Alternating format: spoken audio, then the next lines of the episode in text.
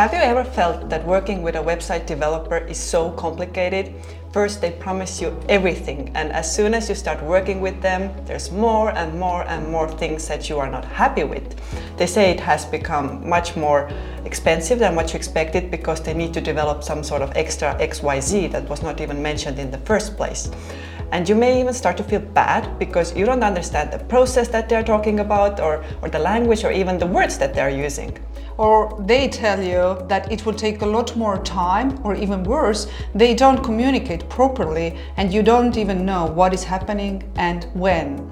Today we will cover the most important things to consider when choosing a website provider and developer. So stay tuned.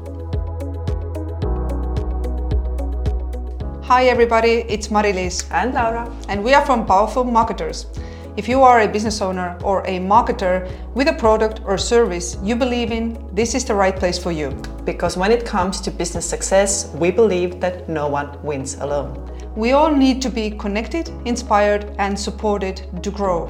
Thanks for being here today, and let's get started. And today we will talk about choosing a website developer. This is not another episode about your website's client journey or how to design a website or build it from scratch. It is purely about selecting the right partner to work with you. And this episode is inspired by our client Ellit, who has gone through a lot, even suffered severe damage to her business while working with her website developer. Yes, not only has she lost a lot of time, but also money and potential business. So we have been supporting her throughout this process, and by now this uh, collaboration has ended with that website uh, developer. But uh, there have been a lot of learnings that we have taken with us, and today we want to share the main takeaways with you. So I would say that the first and probably the most important one is to hurry slowly and uh, really do your homework. So what I mean by that is you may be tempted to just look at the price and choose the cheapest option available, but actually there's a lot more that you should consider when choosing the right um, website uh, developer.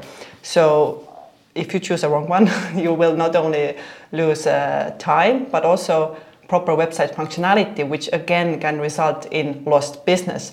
So take time to really analyze and come up with two to three best options and then make your decision uh, from them. I agree. And of course, feedback matters. Once you have talked to a few providers already and you know about the pricing and the work they promise to deliver, make sure to ask about their recent projects and uh, connect with these uh, clients to ask about their collaboration experience.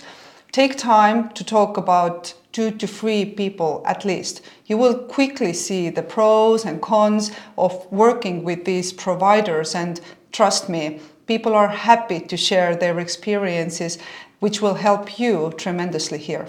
Yes, and last but not the least, think about the communication process. So ask them, how will you communicate? Will you have uh, uh, meetings via Zoom? Are you going to talk via email, Slack, uh, social media? Just make sure that this process is set in place because you may think it is irrelevant right now, but having those weekly check in calls or, or check in emails, even for just a quick few words, is really helpful because it helps for you to stay accountable and for them as well. And you can also overcome those obstacles and bottlenecks together and really uh, be on the timeline that you set out to be on. And even if there is nothing to talk about, have this call and ask if every, everything is on track. Because most website projects tend to take longer than expected, exactly because of this lack of communication. Yes, and of course, you also have to commit your own time as well you have to give them proper input, proper data, ideas, insights, and so on, because they cannot read your mind. And if you don't tell them what it is that you want, then most likely they are not going to give that to you. And uh, of course, remember, a website is something that is never done. Even if you finish this uh, part of the project, you also need help in the future with maintenance, updates, and so on. So bear in mind that you may have to work with them for an extended period of time as well. Yeah. So to wrap it up here today, there are three critical things when choosing a website developer or a provider. So first, hurry slowly and do your homework and understand your needs and opportunities. Second, always ask for feedback from previous clients. And third, talk about the communication process before signing any contract. So thank you. And if you have any questions or a specific topic you would want to hear us talking about here, then let us know in the Powerful Marketers community. Thank you and see you there. Bye. No one wins alone. Be supported, inspired, and connected with our community 24 7. Find the link in the show notes.